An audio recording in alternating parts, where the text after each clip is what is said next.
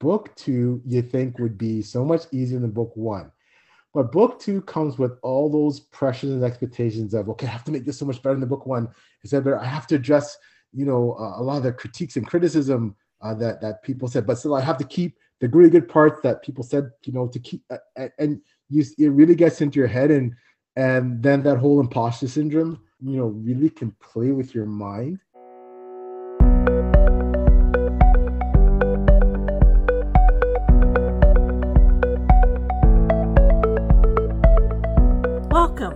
What Were You Thinking? The podcast that goes beyond the pages of the books we love. I'm your host, Dana Goldstein, and I invite you to join me as we ask authors to share the story behind their stories.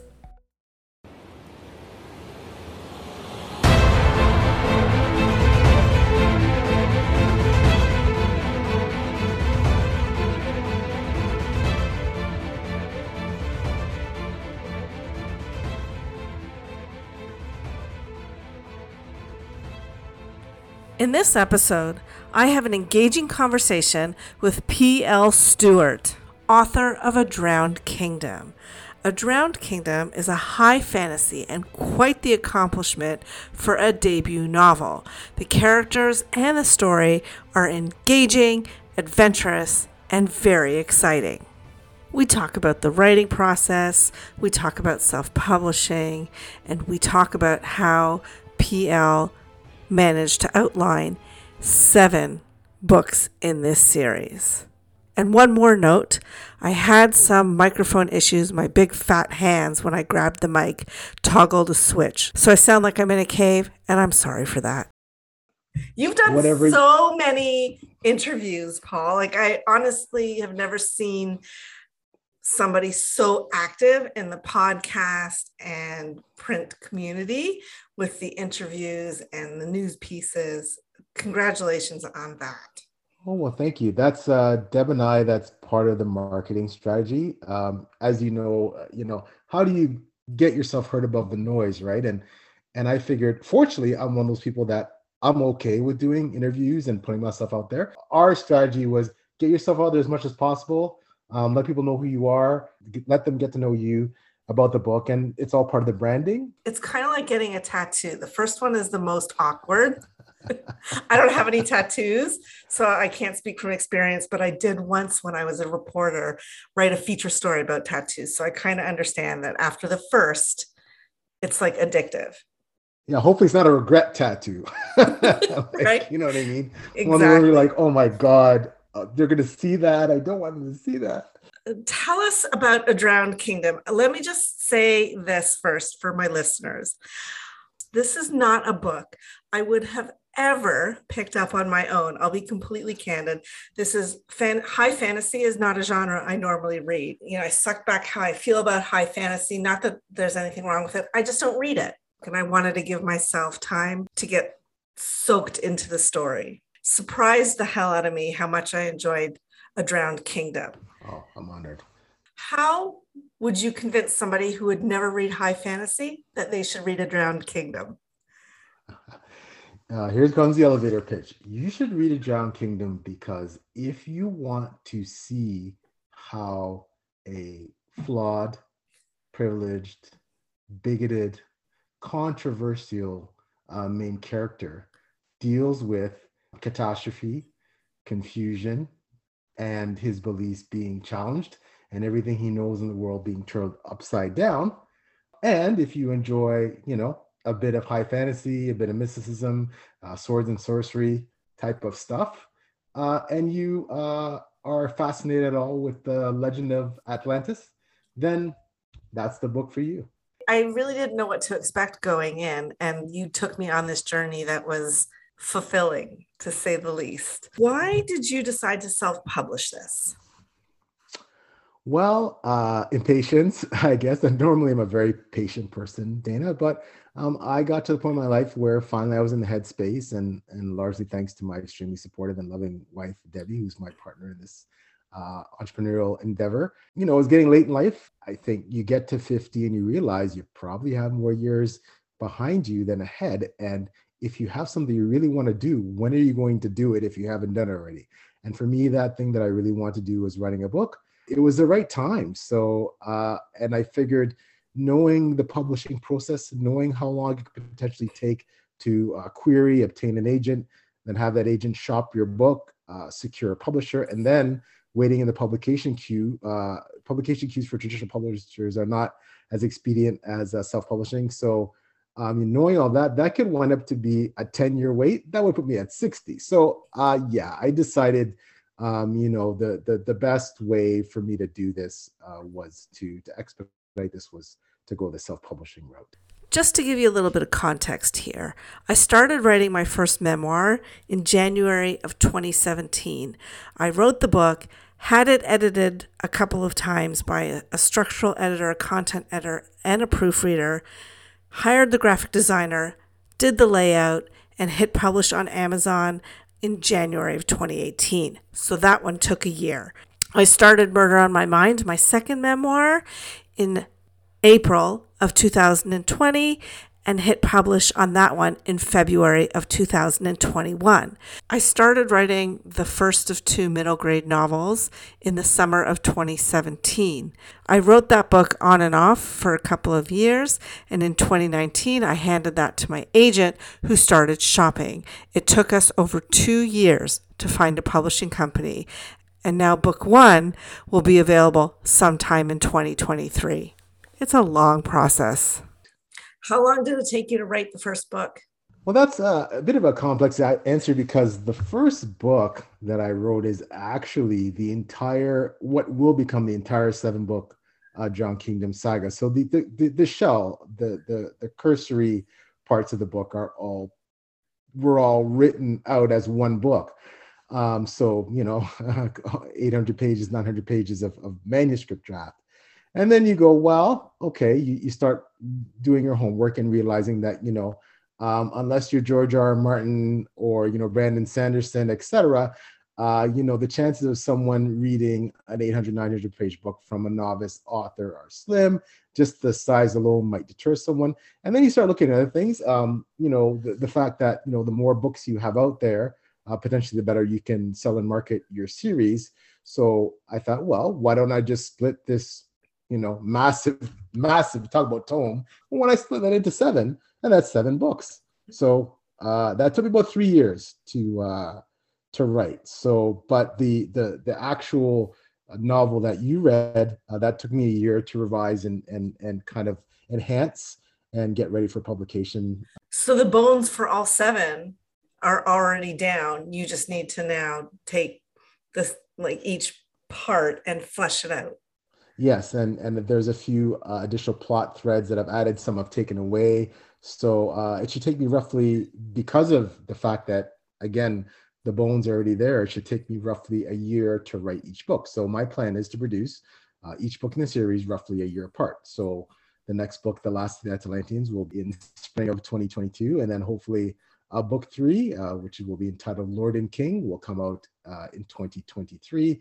And then uh, the subsequent books in the series, uh, four more books after that, uh, will come out each year. I have two other separate prequel trilogies planned, and then another seven book saga. So I believe that I will be pitching to an agent at some point one or all of those works. We'll see what happens because there's no guarantees. I might never get picked up. Uh, and if it doesn't, I'll probably self-publish them. So um, you know, I, I, hope I'm in a decent position, no matter what, that I'm I'm able to self-publish, which is great.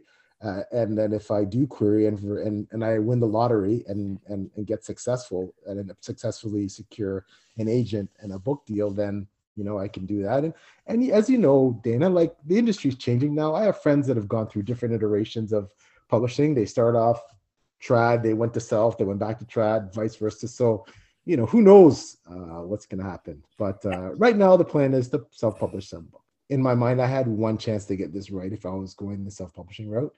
I had one chance to, uh, you know, they say about making a first impression. You know that saying. I I figured I, I had one more chance to make a first impression and a good one. So I figured pairing with a top-notch self-publishing assist company would allow me to facilitate that first impression. Who are your writing influences? Oh wow. Um, there's several. Um, Bernard Cornwell, N.K. Jemisin, John Gwynne, J.R. Tolkien, George R. R. Martin. Uh, so yeah, I, I do harken back to the classics a lot for my writing. If you've read my books, so you know it's it's written in that old style. Um, you know that's that potentially can be perceived as a bit archaic, but you know my background is uh, medieval uh, literature, English English literature, and, and a minor in history. So um, I write the kind of books that I love to read, and hopefully other people will too. And it's high fantasy in, in the vein of of I think the Tolkien's and the you know the Martins, etc. So uh, those are those are definitely some of my influences. What was the one book that made you decide you wanted to maybe be a writer? I think the one book that made me decide that I want to be a writer was uh, Return of the King by J.R. Tolkien, the last um, book in the Lord of the Rings trilogy. And why specifically Return of the King was because the scale and the epic nature of the book um, and the wrapping up all these loose ends and bring all these plot threads together you know and then just this after reading the first two books and realizing that this man created a whole universe and it was flawless. He had his own languages and and it was so epic in nature. I'm like i want to write a book that hopefully someone you know 50 60 70 years 80 years after i'm dead will still uh, want to read and, and would be spoken about. And i know those are very grandiose aspirations that very few of us achieve but um, yeah that that made me want to you know uh, uh write a novel okay, your day job. You you said you're in federal law enforcement. Can we say if it's RCMP? Uh, well, I, I, I, I won't say. Uh, we can talk about it off camera. Um, you know, I won't say only out of respect for my employer, but it is federal law enforcement. Um, you know, it is sort of. I do work for Canada, and I am proud um, to stand on guard. Um, I've been doing that for you know 16ish years, uh, and that particular agency, but part of that I was also in law enforcement as a peace officer at the provincial level, and um, you know it's it's it's a job that um, you know I'm honored to do. Again, I work with fantastic, dedicated people that do a lot of unsung, uh, glorious work that will never get heard about uh, or recognized, but that's not why they do it. Um, they do it because um, they want to make a difference and they love their country. I very much feel it is uh, at a certain point it becomes a young person's game. You, you know it's time to uh, do something different and uh, that's something different for me is writing. Um, you know my career has given me all the benefits in the world. Um, I, I wouldn't be where i am today. I wouldn't be able to uh, self-publish if it wasn't for you know the fantastic uh, salary and benefits and things that it affords you. Uh, yeah i do love my job. It's, it's something different every day. It's been very exciting. Um, you know and uh, and i am very proud to do it. So is that why you write under a pseudonym uh, it's one of the reasons. Uh, just you know, and I mean, in this day and age, you can find out everything about anybody if you really want to. And and when you're in law enforcement, I mean, you do enough things that are are, are publicly available, whether it's ticket or summonses or going to court, where people can easily find out who you are. You know, you have social media. Eh, you know, but just to give a little bit of distance, uh, nominally between uh, my my one life as as a law enforcement officer and the other one as a writer. But actually, it's much more my my my my pen name is much more of a an homage to uh, my mother, uh, Carmen, uh, who uh, you know is I always say that as I dedicated my book to, A Drowned Kingdom is the best writer in the family. Uh, she never actually published, but she should have. I wish she did. So your mother is a writer. Well, she actually wrote uh, a book. Actually, wrote several. Uh, she sent it out. Um, she submitted it to try and get it published. Uh, she got rejected. She got one rejection, and for her, that was it. She's like, you know what? I I gave it a shot. Uh, it didn't work, and I was like, mom, you know, like, and even back then, I was very young. Uh, you know, I knew enough to know that, hey, mom, you know, I I I hear a lot of writers that get tons, hundreds of rejections until they get it. She's like, no, that's it. I tried, and I thought it was wonderful. She wrote romance um, you know, I thought I always thought one day I'd see my mom. You know, I pick. Uh, you know, back then it was on those. Uh, you know, you go to the the, the corner store, you see those Harlequin romances, those paperbacks. Um, I always thought, you know, that'd be my mom, and you know, but no, she was satisfied with just having written the book. I was also part of my inspiration that you know I wanted to uh, complete that dream in our family. that I would actually publish something. So it was a it was a great motivator for me, knowing how talented my mom was that that she never published. Are you crying? Because I'm totally crying. What was the most challenging scene for you to write? Um, there's several. Um, one of the most challenging scenes for me to write is there's a scene uh, where Othrin is speaking to his cousin Glathan, and they're standing on a beach. And um, without spoilers, they're talking about um, Othrin's uh, heritage, uh, let's say, and and and and Glathan mentions to him, you know, Othrin's picking out, you know, all the issues and challenges he has regarding his heritage, and Glathan points out to well, no, I think the biggest thing you're dealing with is is surrounding your identity and, and who your father is, and and uh, that um, my father uh, left my mother when I when she was uh, you know when I was very young a baby, so I, I didn't have a father. My uncle, um, you know, who I love, her brother is my father figure. I had lots of great father figures in my life, but uh, there was no father, and I think that scene um, brought back a lot of brought out a lot of emotions, um, you know, for me personally about uh, what it's like to have that. Uh, well, in Othrin's case, a bit of ambiguity. Uh, again, without giving away with too much. No spoilers. yeah, no spoilers. But for me, just um, you know, you you you grew up your life without having a father, and um, you know, it's one of those things where you know you you uh, it hark, it references back to to that part of your life. So I think that was that was one of them. I'd say the other one um, has to be when um, it's actually the very beginning of the book, um, when Othrin is reflecting on what's happened, and he's thinking about children. I know that in my law enforcement career, we deal with a lot of difficult situations when terrible things happen to adults.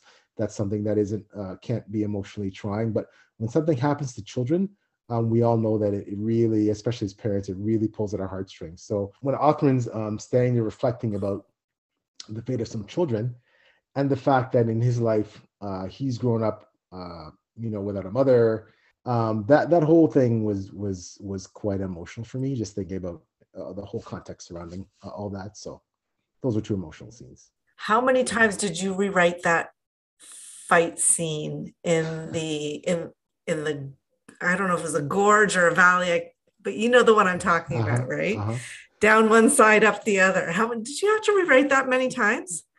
No, it's funny, and this is the funniest thing, Dana. Like I did not think that of of all the skills, if I have any skill with writing, you know, we all we all have our own um, opinions about what we're good at, yes. writing or otherwise.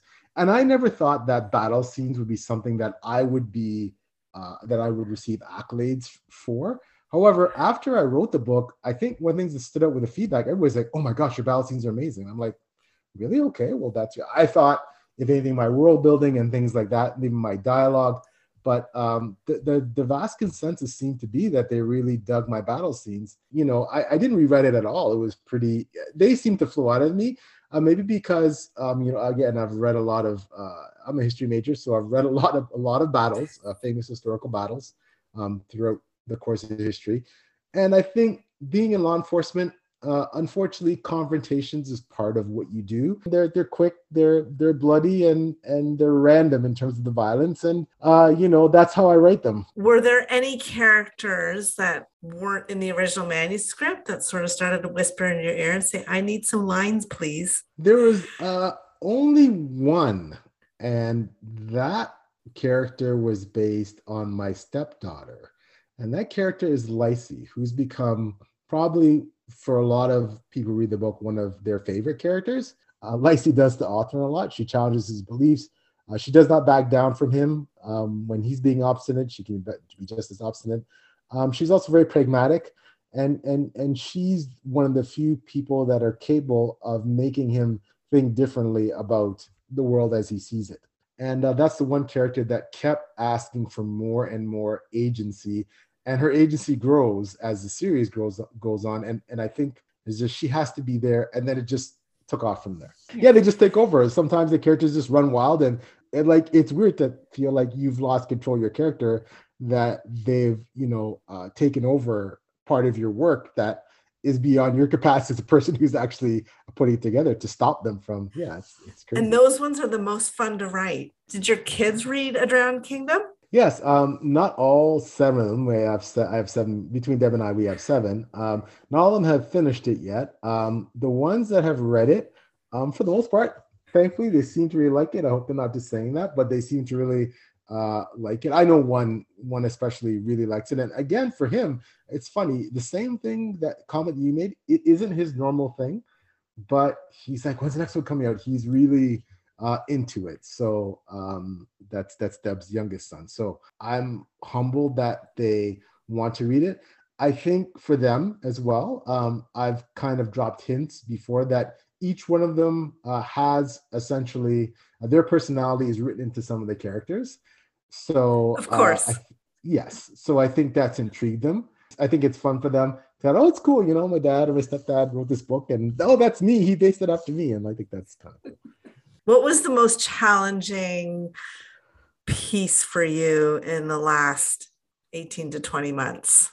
It's hard to say the most challenging. I think there's three that are probably equally challenging. One is the editing because I hate it. It's so important. It's the probably most critical part of of the the publication process to get that pristine manuscript in, you know, get it clean so that when it's out, you know, when you're flipping through, and it drove me crazy. I found one mistake. I was like, oh my God. And after all that, you know, you, you go blind to your work, and even your editors, editors only guarantee you in the 90 percentile, 90 percentile of, of, of making everything correct. And I've found mistakes in even big trad books from you know the big houses and mm-hmm. so i know what happens but it's still like ah you know so you want that that perfectionist in you as a writer the marketing part is a beast and i'm so blessed to have deb who is has a lot of expertise in marketing so we we do a lot of it together but the marketing as a self-published author dana that's that's a beast and and uh, you know I, I feel like i'm struggling you know and i feel that it's just just so much to to to get done in so little time and and and you know a lot of times i don't feel like i'm making that impact that I should. I mean, I've had pretty strong sales and things are overall going well, but you still feel like there's so much more you could do. And, but, you know, and of course I'm a novice at it, right? And, and then probably the biggest thing is book two, you think would be so much easier than book one. But book two comes with all those pressures and expectations of, okay, I have to make this so much better than book one. Is that better? I have to address, you know, uh, a lot of the critiques and criticism uh, that that people said, but still I have to keep the really good parts that people said, you know, to keep uh, and you it really gets into your head and and then that whole imposter syndrome, you know, really can play with your mind. Those were the tough things. What's your writing process? Like, do you write at a certain time of day? Do you do you write in a certain order? I am so scattered, Dan. I'm so all over the place. And that's so not me. Like normally I feel I'm a fairly organized person, but I write totally chaotic. I think the creative side of my brain is very different from the the creative side of me is very different from the rest of me. You know, like the creative side is spontaneous and blah blah, and the other side is very predictable. And and I'm a plotter, so I work shift work, so it's virtually impossible for me to write the same time every day. I work for different shifts. Um, and because of shift work, I have different levels of energy, some and especially based on sleep patterns, which are erratic. And some days or weeks I don't feel like writing a, a darn thing. And so I don't. And then some days I write maniacally for hours and hours that I can't stop. And oh my gosh, I have to go to work. I have to vacuum. I have to, you know, do something or cut the grass. Or I don't want to stop, but I have to stop. And you know, and and that's the hard part. I wish I could be one of those people uh, that could subscribe and stick to a specific writing regimen, like writing so many words a day, blah blah blah. Um, I can't do it. Um, I write when I feel inspired, and when I don't, I don't. And that's basically it. I know that's not very scientific, but um, you know, that's that's how I roll. So you find so when you're in like that creative zone and you're writing like crazy and then you have to stop because you have to go to work do you find that very disruptive to and, and a challenge to get back to that zone again? Well it depends on where i am. Uh, if i'm on that high high that i can't come down i'm like in the car i'm recording voice notes to myself on the way back from work. I'm writing in the middle of the night, I got up. Oh, I got to scribble this down because that needs to go in there. You know how it is, right? Like, like you, you're it's it's obsessive, right? And you're like there, but then unfortunately, you have those times where yeah, it gets derailed, and then like, oh, I want to get back so into it, but I can't. I got nothing, and then you know you just kind of go, okay, well, try it another day, right? I'm learning one thing I have learned, and I'm getting better, is just with going with it. I just go with it now. Um, you know, so as long as I meet my deadlines, I've I've taught myself into that. I meet my deadlines. It doesn't matter if I wrote 50 pages yesterday or zero, as long as that self-imposed deadline and you know I have a wife that's she's gonna keep me on task. I bet I better be I better be on time. And that's all I really I worry about it's good that she keeps you accountable because it's so easy when you're in the self-publishing world and you set your deadlines to just kind of shift the goalpost a little whenever you need to. just, a, just a little bit. yeah, no, she's fantastic. I couldn't do this without her. She is my rock and my support, and she's so wonderful. And um, doing it with your partner, your life partner, is a phenomenal experience that you know uh, I I I'm so blessed to have. I wish I could have the continuity in the writing that some of my friends do. Like, you know, and maybe I'll get there one day, but uh, right now, uh, no. Maybe when I'm retired. Like yeah. That. So, what does that retirement vision look like? Where are you going to be? Uh, that retirement vision looks like hopefully in about nine years, God willing, I'll spend half my year in Barbados, which is where my mother is now, where she's from, uh, where I'm also a citizen. And I'll spend my uh, as soon as the clock turns November and the, the leaves have fallen and starts getting a bit chilly, uh, I'm gonna be like, see you guys, and I'll see you in six months, and I'll be I'll be in the sun and, and fun uh, for uh, six months, and then I'll be back, um, you know, in the spring. To I love Canada. Canada is where I was born. It's my home, and and I'll never give up Canada. But I do love Barbados, and it's my second home. I'm hoping that's going to be the retirement plan, and still writing. Yeah, maybe then you can have a schedule, or maybe not.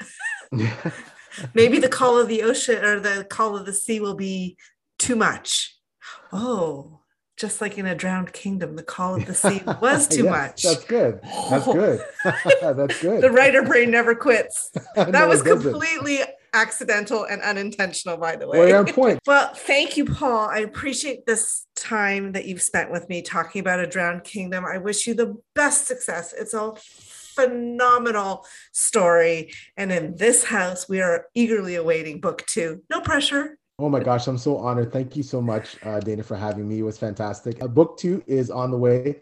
Uh, it will be out, uh, God willing, in spring of 2022. Awesome. Um, congratulations again. Thank you so much. And congratulations to you. Please keep in touch.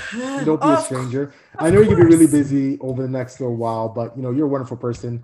You know, Thank honored you. to know you. So, you know, uh, please keep in touch. And I'm going to be keeping tabs on you as as you blow up into you know, as your writing career continues to climb, and you know, so Likewise. I can say I knew her. She interviewed me back then. I knew, I know her. I seriously, I'm not lying. I know her. I, yeah, I have her. I have her email and everything.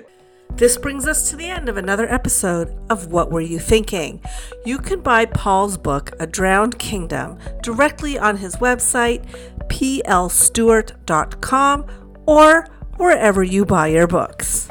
You can have a look at my own books by visiting danagoldstein.ca.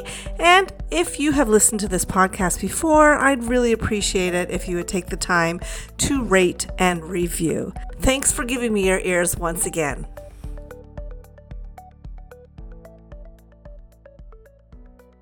Thanks for sticking around for the few extra seconds. As you know, I always ask this question at the end of the episode. Tell me something not a lot of people know about you, Paul.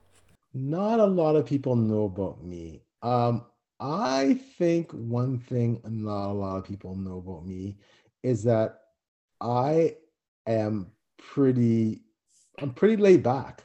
I'm pretty much, you know, hey, if it happens, it happens. Does it? It doesn't.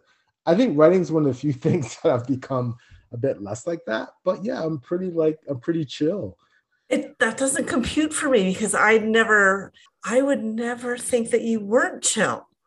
So I don't know, like, is there a vibe I'm missing? well, I think because when you're in law enforcement, I think people have a certain perception. And whenever I say that, people think, oh, and oh, okay, you're one of those guys. And uh, yeah, I'm I'm I'm pretty chill, and and I and I think that's just part of my personality uh, and I that's how I, I am. I'm the same person when I, I I put on the uniform. So tell me what those three boxes are, and I'll make it thirty. You should get out. Can you at least point me to Atlantis? Arthur Curry.